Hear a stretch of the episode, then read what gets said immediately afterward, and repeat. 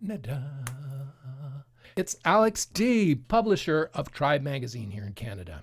It's the Daily Weasel Podcast, episode 10. What are politicians for? So, I'm just wondering, what are they really for?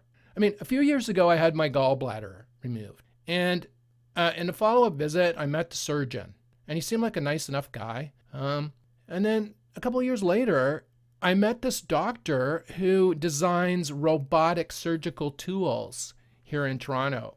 He, uh, he's a designer of robotic surgical tools for doctors. And these are the tools that actually removed my gallbladder. The surgeon was probably uh, on his phone uh, watching Facebook in the next room.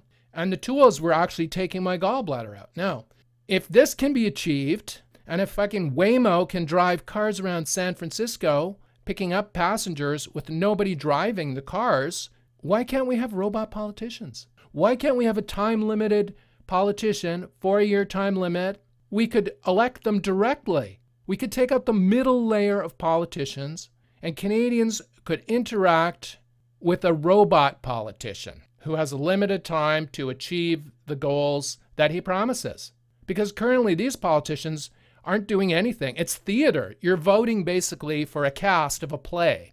And the journalists who are covering them, they're the film critics or the theater critics. It's a whole ecosystem of lies. We need to directly interact with our government. That's what the people should do. Canadians are rethinking a lot of things whether they have to go back to the office, for example, or whether they should stay married, or whether they should live in the city. Now we should think about whether we should have politicians, because they're not doing anything at all.